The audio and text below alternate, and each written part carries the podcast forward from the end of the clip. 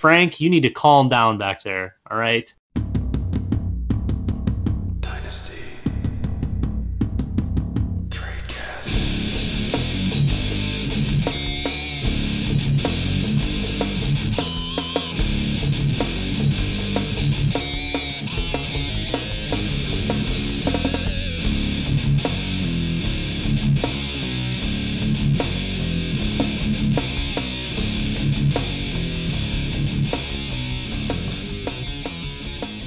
Hello, everybody, and welcome to another edition of the Dice Tradecast on RotoViz Radio, brought to you by our friends over at betonline.ag.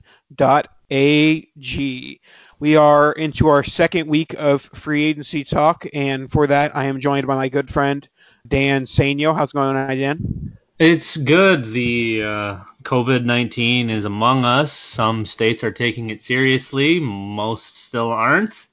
And sounds like we've got our first university forcing its staff back to uh, back to class and trying to get its students back as well. So we need fantasy football more than ever to try to take our minds off of it. Hopefully, we can be a slight distraction for you, even if it's only for 35 minutes, 45 minutes, whatever it happens to be. And we have someone to help make it even more distracting. Nathan, who do we have? Uh, today we have not not Ryan McDowell, not Russell Clay, but our our third guest that we have on the podcast occasionally. uh, we have Travis May. How's it going tonight, Travis? Uh, I'm glad to be a distraction. Uh, that's uh, that's that's about it. Just glad to join you guys as always. Yes, and Travis, uh, obviously you are the other Dynasty podcast on the Rotoviz uh, network. Why don't you uh, g- give a plug for for your own Dynasty podcast? The other podcast. So yeah, so we are the Dynasty. well, you came in second, Travis. We were we were OGs. The other Wow. one. huh? Okay. Okay. Okay. B Shot team. fired. Whatever. Have you heard Curtis's voice? That's not a B team voice. Come on. Oh, true. Oh, man. But anyways, the Dynasty Command Center podcast. I always enjoy talking with, with Curtis on there. We actually just had TJ Calkins step in for him this past week, and it's always a blast talking about some Dynasty everything. Uh, throwing some devy there from time to time because that's my my favorite thing. But uh, yeah, check it out, Dynasty Command Center, and and definitely the rookie guide that just came out because uh, that's that that's been a lot of fun. Uh, the Dynasty Command Center rookie guide. It is actually a Rotoviz publication, and so you can actually find it on the rotoviz.com website. It's actually got its own tab, so check it out. Speaking of RotoViz, before we get into the show, make sure that you get involved with our RotoViz discount. RotoViz.com slash radio gives you a 10% discount to all of our content and tools, all the awesome awesome stuff that's been pumped out on the redraft side, and of course stuff that Travis and Curtis do on the writing side because Dan and I are too lazy to write. And so yeah, uh, all that great stuff that RotoViz produces and it helps support the pod, both uh, Dynasty Command Center as well as uh, Dynasty TradeCast and all the other podcasts on our network. Make sure to get involved. Rotoviz.com slash radio. So let's get into the show. We're, we're going to start off. We're kind of going to in a bit of a numerical order, and it'll start with last last week on Monday night. We finished recording at 10:02 p.m. And by 10:20 p.m., there was two pieces of news. So we're going to start with those two pieces of news. Uh, the first one Stefon Diggs traded to the Bills for, if I'm remembering correctly, was an absolute haul. I think it was a first, a third, and a fifth, which I First, thought, fourth, fifth, First, and, a- fourth, and then a future future third, I think. holy moly, it was quite the haul that the Bills paid for Stefon Diggs. But they now have their number one wide receiver. Uh, they had John Brown, of course, uh, last year, but now they have a, you know, putting a, a little bit of a weapon core together with uh, John Brown, Stefon Diggs, and Devin Singletary. So, uh, Travis, what was your initial reaction to this news? And Cole Beasley, dude had over 100. dude had uh, over 100 targets. Uh, I talked about this on, on, on the podcast with TJ actually. Uh, I don't know what the heck they're gonna do there, but Stefon Diggs is is not uh, his stock is not up. If, you know they were they basically just were mean. They were like, look, uh, you, can complain as, as much as you want. We're still gonna send you to the icy tundra that is Buffalo, and you're gonna be mis- miserable. Enjoy sharing targets with uh, two other guys that just had over 100 targets apiece last year and a low volume offense that finished like 24th in pass attempts. So it's just like, man, it really, really hurts because they were kind of a funnel offense anyway. So they funneled it really just to two guys, uh, and, and John Brown and Cole Beasley. Both, I think, had just around 110 targets, uh, something like that. So unless Stefon Diggs comes in and takes all of one of their targets plus some. There's really no way he's going to exceed what he did last year. And to me, he's a low end wide receiver too, if not a flex at this point, just because there's no ceiling there besides like the three weeks where he blows up and then the three weeks that John Brown blows up and the four annoying weeks where for some reason it's Cole Beasley. So I don't, I don't know what to do, but I'm not touching any of those three at this point. Yeah, I, I for me, I always tend to buy when there's a bit of an overreaction based on a transaction. Uh, so if dig stock is lowering based on on this news, I you know at least going to put some feelers out. But from what I've seen from you know tweets and you know I haven't seen any trade trades with Diggs being involved, but I'd assume that his price is p- probably still being a dynasty wide receiver two, and you know probably around a mid first, mid to high first. So I mean, if his price dips to like you know the 107, 108, sure, I'll invest at that price. Uh, but it, it's mostly a, about you know trying to buy at the discount. But if the discount doesn't happen, then you're right. There is some risk with the low volume offense in Buffalo. Absolutely. Well, and it, like Travis said, it is a funnel offense, and uh, I have, find it hard to believe that they're not going to funnel it through a guy that they just paid a, a pretty good ransom for. Uh, that's not to say that the other guys won't still be involved. I think the big takeaway here is is Josh Allen probably. It's a it's a good increase for him getting a true wide receiver one in his offense, even though that deep ball still is an issue. Loves to throw it and can throw it a quarter mile, but you never know which side of the barn it's going to hit. Uh, so I, I think that's the the main issue is his down the field play. But the I mean John Brown and and and Stefon Diggs are both very very capable, and Cole Beasley for that matter, of gaining that separation and getting open. So really all Josh Allen has to do is hit his first potentially second read because those guys are to be open. Uh, I don't know secondaries are going to be able to really lock down both John Brown and Stefon Diggs. Plus you have Singletary now to the backfield. I think it's a good thing for Josh Allen. It'd be hard to say it's a negative thing, but also for Stefon Diggs in his defense you know, he hasn't, aside from 2018, he really hasn't been a super volume driven guy. He's been more of the, uh, you, you, know, the bang for your buck, the down the field, especially last year. Last year he had, uh, he only had like 92, 94 targets, something like that. And he had his career high in yardage. And I mean, he was right in on par with his touchdown rate. So uh, I think he can be used really in any way that you want to use him. And I, I don't think it's going to be a fall off from what Minnesota was because they were so inconsistently using him because Mike Zimmer wanted that team to be a run first, run second, run third offense, and then they pay a quarterback thirty million dollars for absolutely no reason. So uh, I think I think at worst case it's a lateral move for Diggs, and I'm uh, completely sincere. I think it's a good time to buy Stefon Diggs because everyone's, you know, oh, it's purgatory. You know, we, we made the jokes with Antonio Brown last offseason, like, oh, send him to Buffalo. And then they were like, yeah, we're going to trade you to Buffalo. And then it was like, I'm going to go off the deep end. And then Buffalo never happened. It was like 10 minutes. He still of, went off the deep end. yeah, exactly. Um, so I don't think it's as bad as everyone makes it out to be. Uh, to be. I was one of the bigger Josh Allen haters and I, I, think his use of legs creates a little more availability for his arm, which is what people wanted was his arm, and I, I think his ability to use his legs frees him up to be a little more a little more open with his arm rather than trying to force it force it everywhere and and being a turnover machine like someone like Jameis Winston would be in a similar situation. So honestly, I, would say arrows are more pointed up in Buffalo for me. I'm not like going crazy and be like, oh, Josh Allen's going to be quarterback one and uh, Diggs is going to be wide receiver one. But I, I think Josh Allen realistically is going to be a mid quarterback one. Diggs should be a low end one or a high end two. And Devin Singletary, if all things are equal and he actually gets his touches this year, we should generally be looking at a low end RB one there as well. Yeah, I, I, will say that if there's obviously jo- Josh Allen is the you know clear winner of this deal, but if there's a sneaky winner, it is Devin Singletary because when an offense gets better, that only helps the running back, and I think Diggs makes the, the Buffalo offense a better offense. So that'll end up benefiting Singletary in the touchdown category and also in the yardage category. All right, let's go on to our next topic, which is going to be Amari Cooper staying with the Cowboys. Uh, we kind of all predicted this happening, uh, you know, right before recording ended, and ended up happening. So uh, the big thing for me is that this kind of, you know, helps Dak's value. Obviously, it was a bit of a worry that Dak would end up with just Michael Gallup and maybe some ancillary pieces. But with with Cooper and Gallup, Dak is back to being you know top five, top six dynasty uh, quarterback. Not that he really ever left there. Uh, but what are your thoughts on Amari to the Cowboys, Travis? Yeah, him coming back, it really stinks for, I mean, what we thought, I guess, Michael Gallup could be. You know, he, he was supposed to take, like, the next leap. And, you know, hey, if Amari's gone, and, you know, he's like this, you know, he could have a, a legit wide receiver one, like, just rise from the ashes, uh, you know, and, and just dominate. But now, really, it looks like it's probably going to be, they're both going to be in very similar roles, except for the fact that, you know, Cobb's gone and, and like 40,000 year old Jason Witten's gone, and they, you know they re-signed Blake Jarwin, and so he's he's there. He's probably going to see an uptick in targets.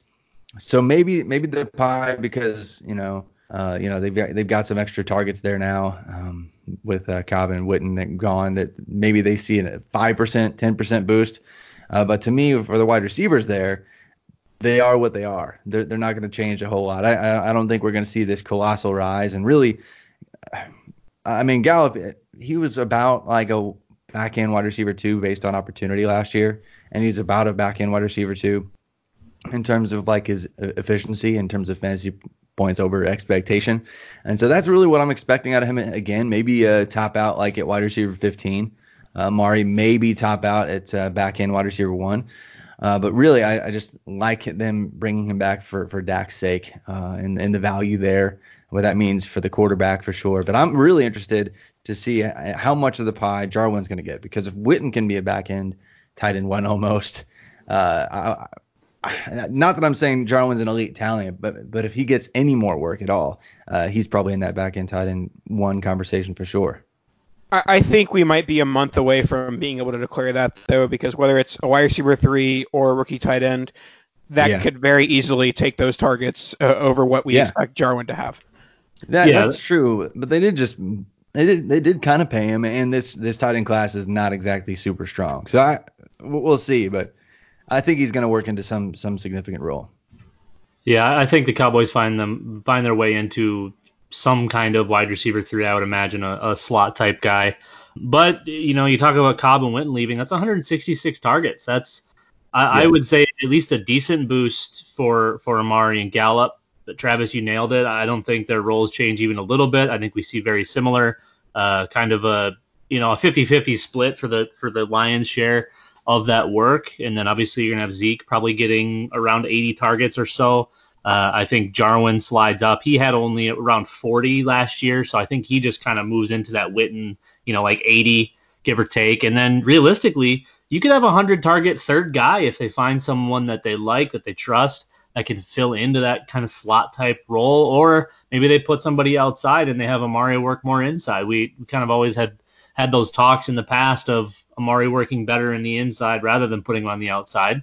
And you know, if they want to go that route, that might be the smartest route. You have you have you know Dak's kind of baby blankie in Amari being inside. We can keep Gallup outside because we know he can win out there, and then they can go get a big bodied somebody in this draft uh, you know, maybe it's down the road they, you know, fourth, fifth, whatever round. We know how deep this class is, and there's plenty of bodies to to fill that void. So uh, I, I I love that Amari's staying. Uh, I don't think it does anything to Dak's value. I, I think he was going to be a top eight quarterback regardless, uh, and with very little wiggle room. His ceiling's probably like three, four, or five, and his floor is probably like eight because that's basically where he's been his whole career. So uh, I, I, don't think really a whole lot happens here aside from them maybe adding that third wide receiver, like I said.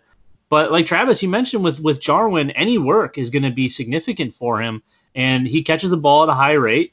I mean, the the Dallas offense has been known to you know use a, a tight end very heavily, and like again we said, they paid him. So I, I think I, I, think he he could be a, a, a really nice late tight end one that I, I don't think people are going to think about on the top of their minds. Uh, that's going to be somebody that's probably going to be a little further down boards that are going to be pretty cheap. I, I, will say one thing as someone who is overexposed to Dwayne Haskins.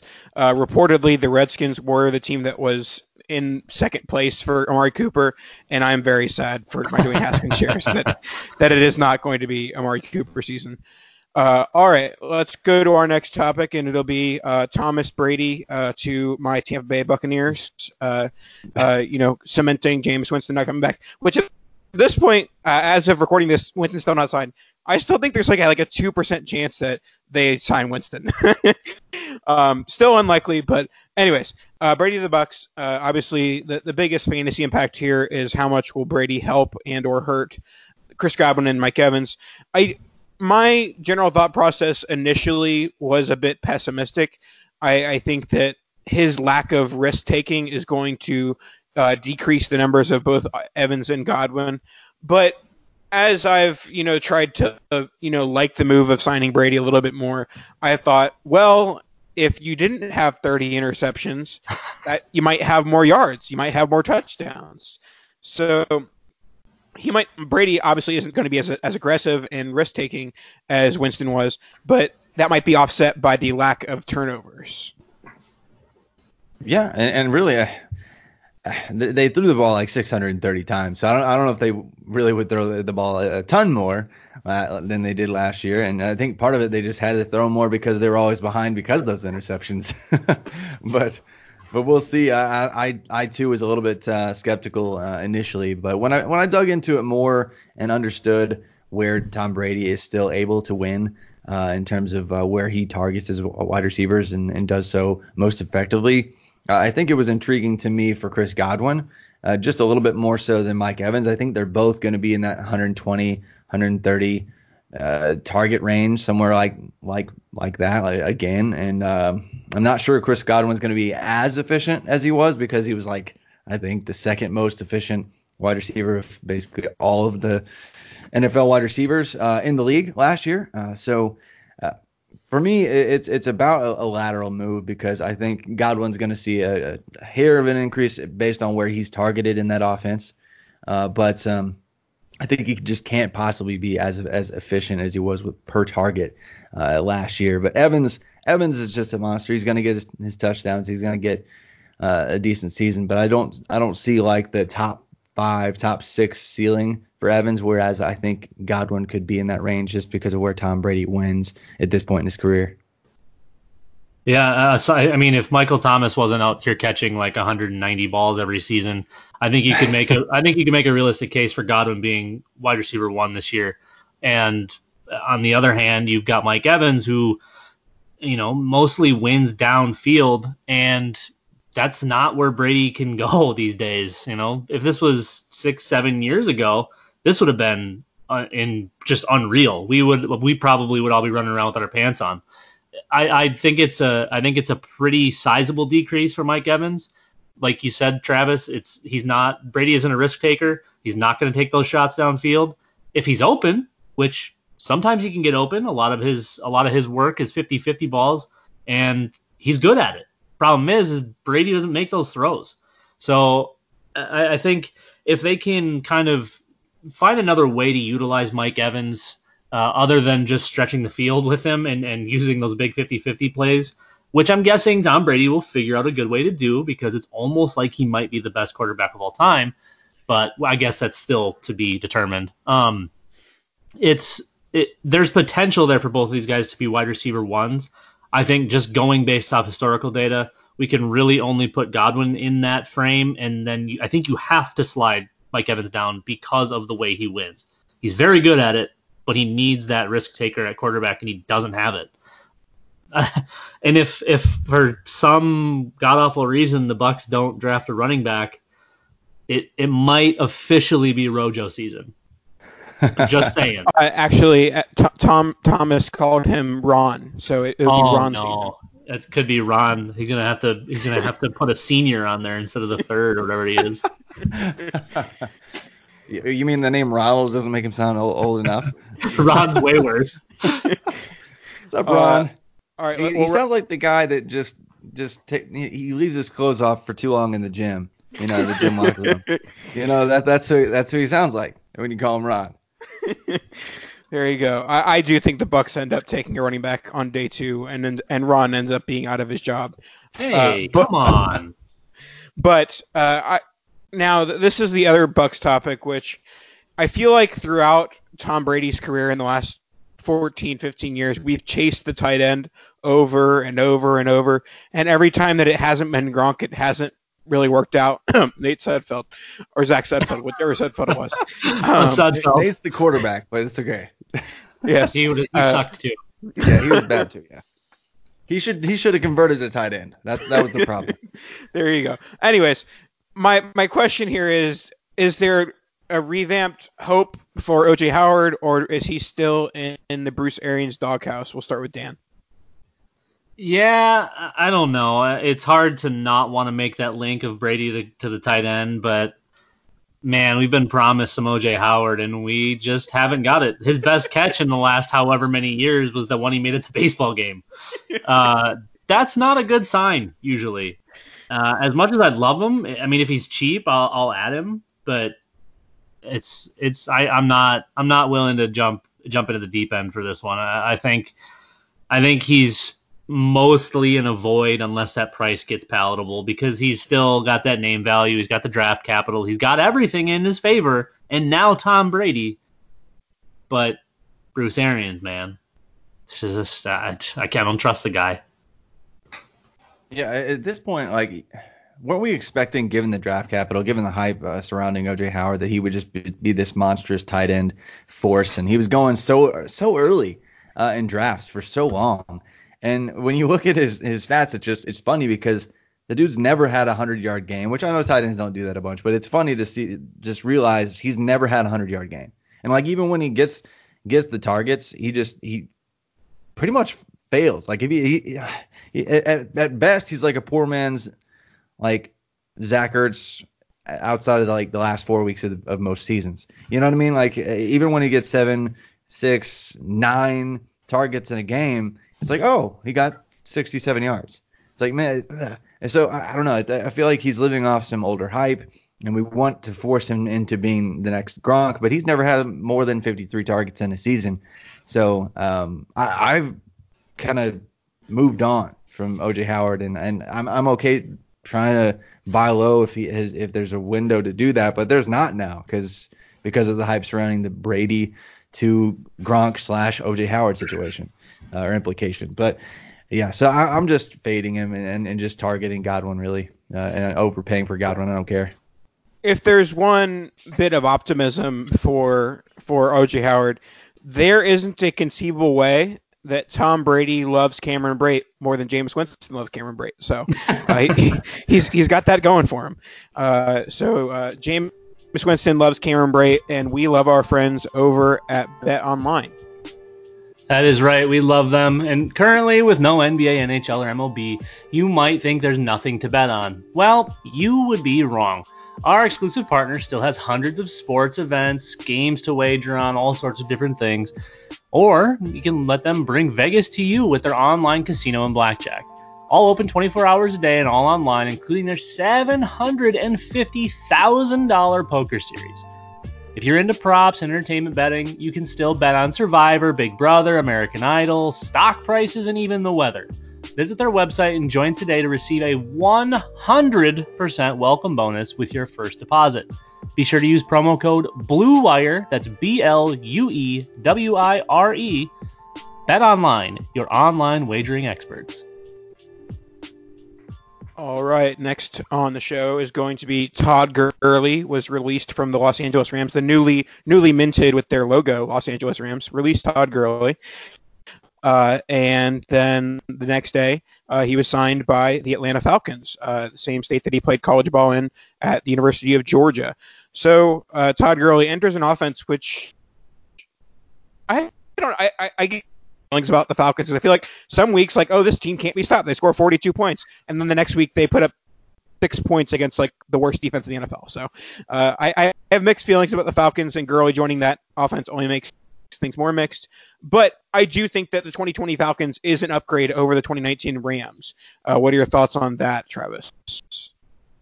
Yeah, I, I I'd like to think so. Uh, my only worry is they they really have just kind of shifted, and maybe this is just because they struggle to uh, keep leads or have leads or you know find much su- sustained success uh, week over week, I guess. Uh, with that offense, but they throw the ball a ton. Last year they had like what was it? I, I feel like it was almost 700 pass attempts as an offense, and were fourth fewest in rush attempts.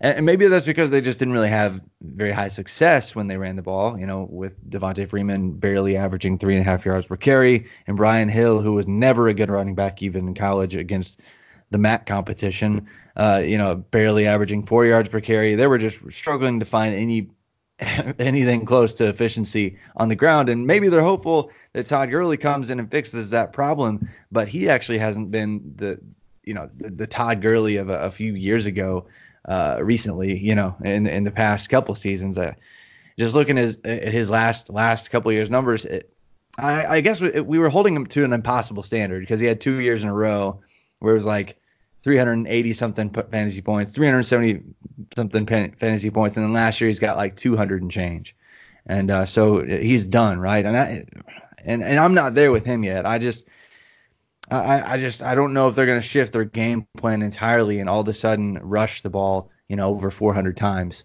uh, this year, uh, and so I, I'm not really sure he's gonna get the the workload that he did from a couple years ago that propped him up and you know gave him like you know almost 400 fantasy points. I think he's he's going to disappoint if he's in that 220 range, 250 range. But that's probably what we should probably expect, right? I think he should be a back end running back one, even in this pretty decent offense. Yeah, for sure. I think that I think the 200 to uh, plus benchmark is going to be what he's at for carries. It's not like they went out and paid the man all sorts of running back money. He got a decent contract for, you know, I mean, his name. so yeah. uh, I think I think you can pretty much draw that line at 200, and and if he if he goes over, great. That's only going to increase what he does.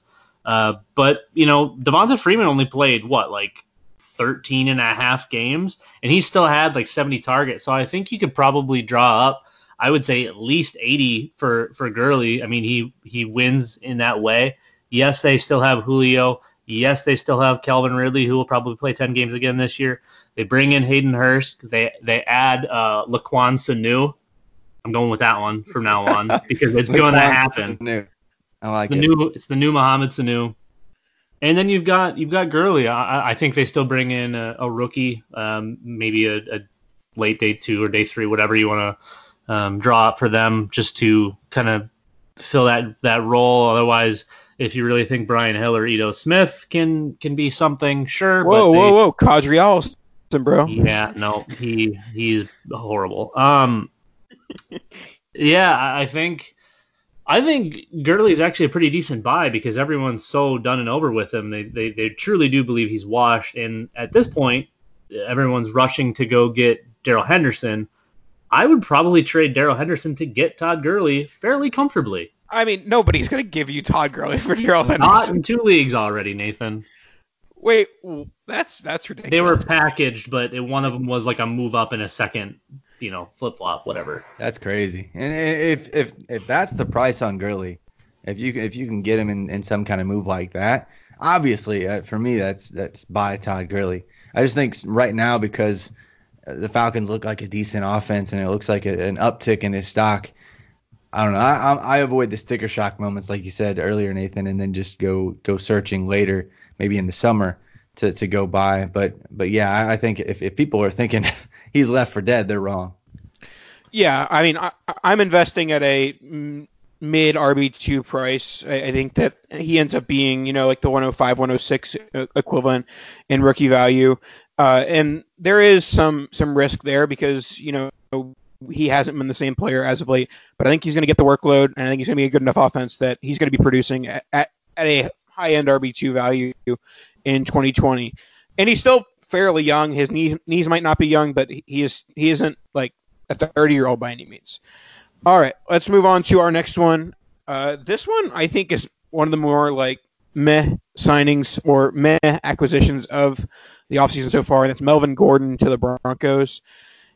I I thought they had a decent you know tandem with Philip Lindsay and Royce Freeman. Obviously not like the best running back core in the world, but out of the list of needs the Denver Broncos had, running back was not at the top of it. So when they add Melvin Gordon, basically saying that Royce Freeman is not going to you know be getting any more carries and it's just going to be the Melvin Gordon Philip Lindsay show.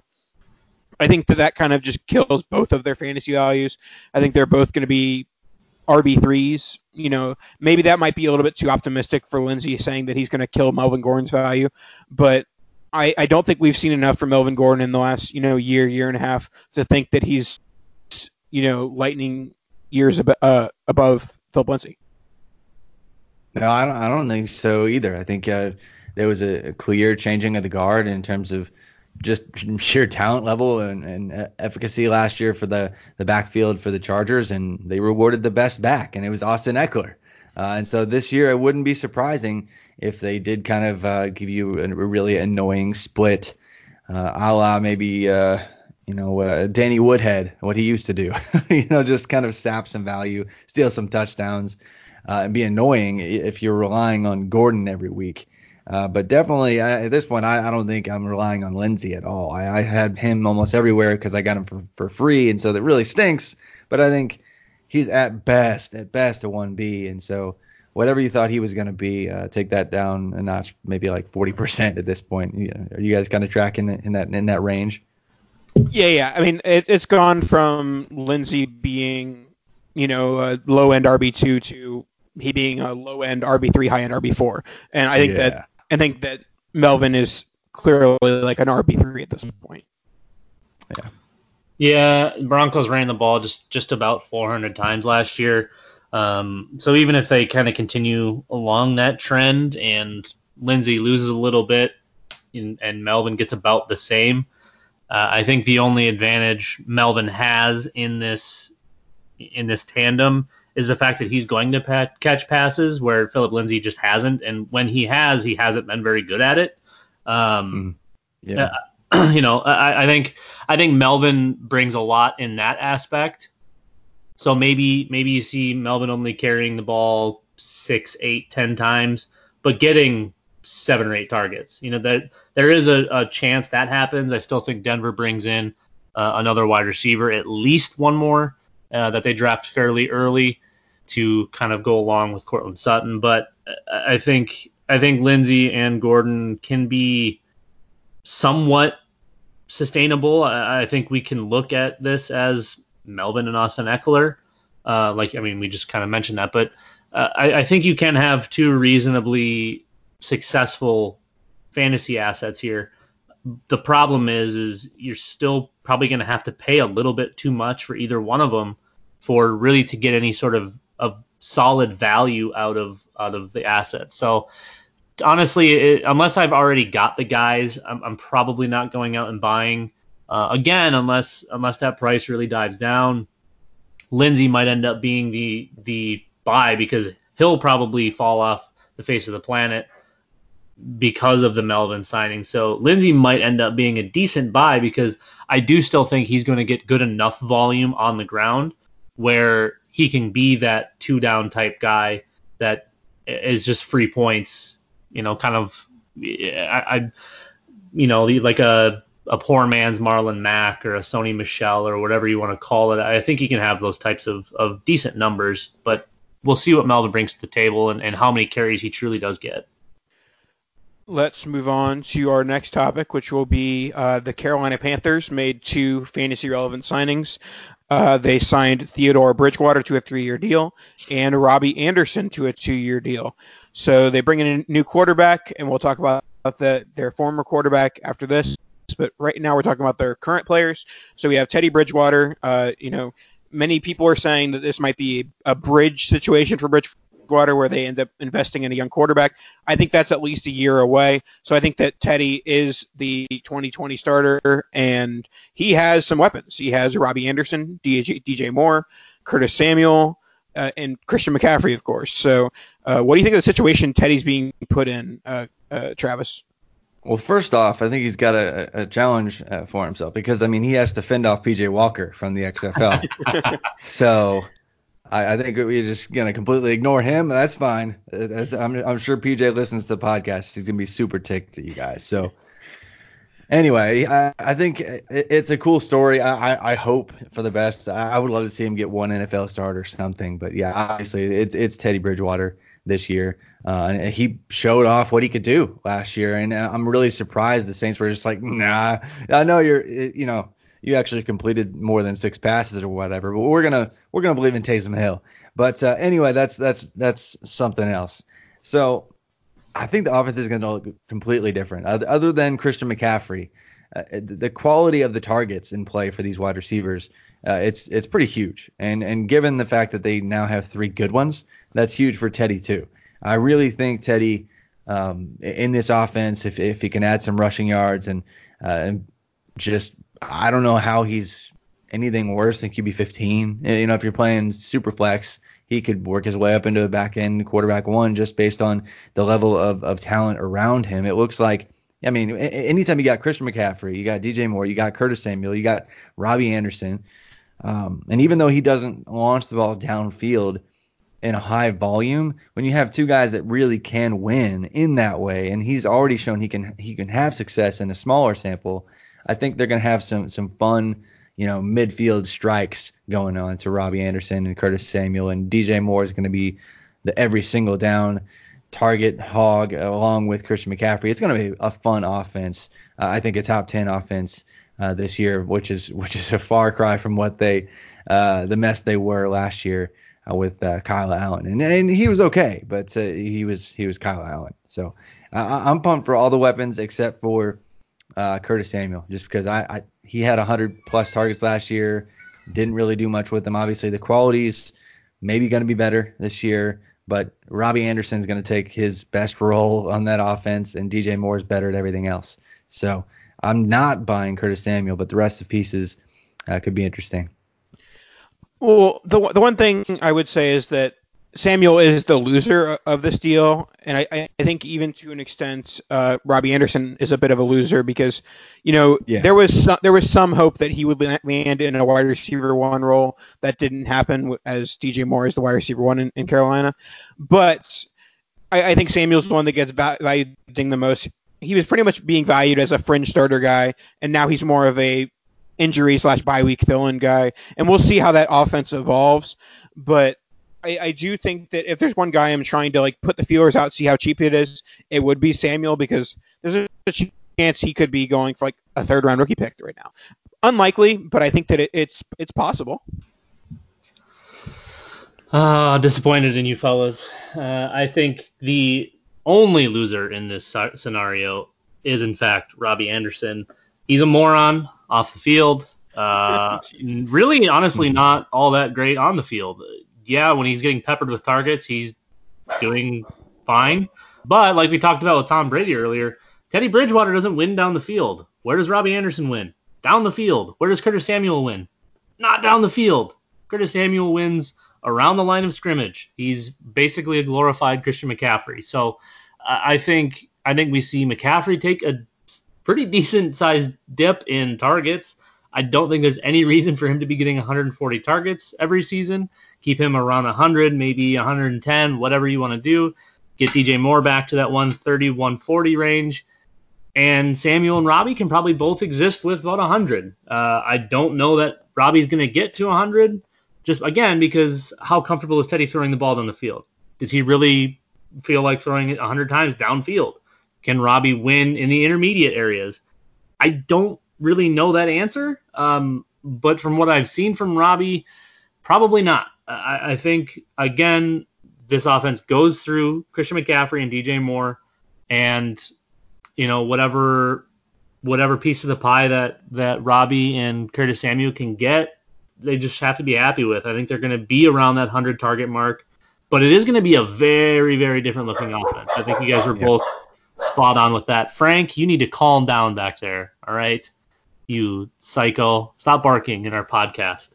Um, do you, Travis? Do you think that that there's going to be any room for some tight end production here, or do you think? I mean, eh, does Ian Thomas have a chance to to win out any sort of work from these guys? I guess maybe some, but I, to me, I, I it, it, when he gets a touchdown, cool, uh, and he did that once last year.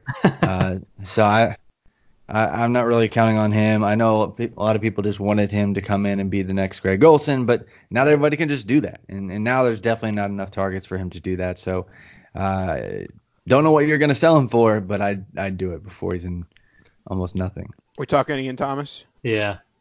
Yeah. I I don't know. I, I don't think he's dead yet. Uh, but Sell, you heard it here first. Sell all of your shares to Nathan. All of them. You get a third, Yes. no problem. All of them. All right. Well, uh, if you don't want to sell your Ian Thomas shares, you can sell your Cam Newton shares because I am the most overexposed person on the planet to both Cam Newton and Dwayne Haskins. Uh, if those two men don't start football games in 2020, I will be retiring from dynasty football. So I'm overexposed to Cam Newton. first. Uh, Nathan retiring. uh, you know that would be good for my, my psyche. But anyways, Cam Newton released by the Carolina Panthers, now looking for his next job. Uh, hopefully, for my sake, that he, when you're listening to this podcast, he's already signed with the Chargers or the Patriots, or the Jaguars, anywhere. So anywhere he can get a starting job. I guess uh, I'm asking Travis, uh, will Cam Newton have a starting job in Week One?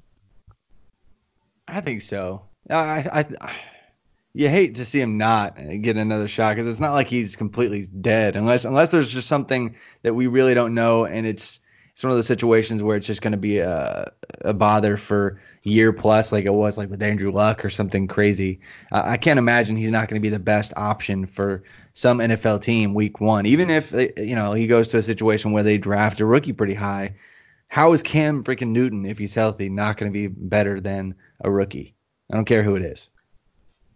Well, a lot of people, a lot of people don't like him. I, I'm on board basically with Nathan. That's not the Dwayne Haskins part, but uh, over, I've got too many Cam Newton shares, and and hopefully it'll be for a good reason. I think, uh, you know, 2018 clearly wasn't healthy, wasn't right, and you know, kind of worked to get that shoulder where it needed to be, and then all of a sudden the foot happens, and now we've got injuries stacked on injuries. Is he healthy? Uh, again, we don't know that, and with all of this craziness going on, we may not know that for a little while. It, it, you know, these guys aren't allowed to really meet with who they need to meet with to get cleared for different things and to you know pass physicals and all of that But, stuff. but they, we said that about Gurley, and then he was signed within 24 hours. yeah, but he could he could have passed a physical. He wasn't failing physicals. Cam, we don't know if he could pass a physical. Well, uh, the the Panthers did report he passed a physical in Atlanta yesterday. So Okay, so they could say that, and then he couldn't. I mean, it's happened before. Um, but if he's healthy, it's hard to imagine he's not he's not there. The problem is, is, is he 100%? I don't want not 100% Cam Newton. We've seen 100% Cam Newton, and he's an incredible fantasy asset.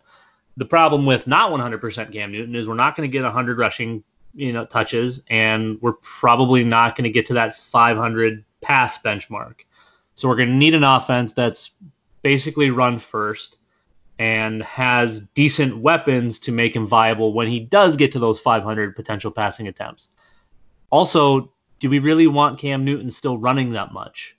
Probably not, but that's where all of his fantasy upside is, or a lot of it.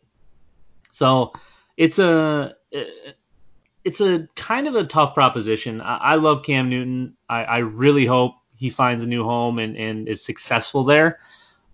But I'm pretty skeptical on on if we can get him to 100% and if he can truly change the way he plays. Because if he plays the way Cam Newton's been playing, he's not going to last. And I mean, it's going to be another six game season or whatever we want to call it for him. But yeah, I mean, what are the what are the options like L.A. Chargers? I mean, it's just char- Chargers, the Pats who don't have cap space, and maybe Jacksonville if they don't want to go all in on Minshew. I think I think Jacksonville ends up drafting somebody. I don't know that they go down the Cam route, even though Cam and Duval, that's gonna. I mean, that would work. That makes sense. do you do you have any predictions for for Cam landing spot, Travis? Yeah, I think it'd be fun to go to the Chargers. I think uh, that that would be that'd be a blast. Uh, him him to Ke- Keenan, and really uh, the last time we saw Cam, he was still a really decent passer. I know he's he's never relied on just his passing stats to, to give us you know fantasy goodness, but really that was pretty much his second best season as a passer outside of his MVP year. Uh, if you look at his touchdown to interception ratio, his touchdown percentage, you know, adjusted yards per, per attempt, like a lot of just by the metrics, by the numbers, he was still a, a really good passer. So I, I hope he gets back to that point. Maybe he gets four touchdowns, five rushing touchdowns, whatever it is, 100 carries, not 150 carries like like he he was you know doing before. But you know, I I, think at age 31, I, don't think he's dead. So I think and, and, and just to go from Philip Rivers to the mobility, like the the least mobile quarterback in, in NFL history, to to Cam Newton, that would be a lot of fun for the Chargers fans, like all three of them. all three Chargers fans, I love it. All right, that'll wrap us up for today. Uh, Travis, any last words, anything last things to plug before we head out? Just you know that rookie guide, definitely check it out. It, the second edition just dropped here recently, so it's like basically 40 pages of, of awesome rookie coverage. Uh, so get pumped about that. Uh, be looking for some more Devy coverage from from me here on Rotoviz as well here soon. But uh, that's about it for me. Thanks for having me, guys. For sure. All right, that, that'll up for another edition of the Nice TradeCast, brought to you by RotoViz Radio and our friends over at BetOnline.ag promo code Blue Wire, right, Dan? That's that's right. Stay inside, kids. Promo code Blue Wire. Stay inside. Uh, don't do drugs. And kadoosh.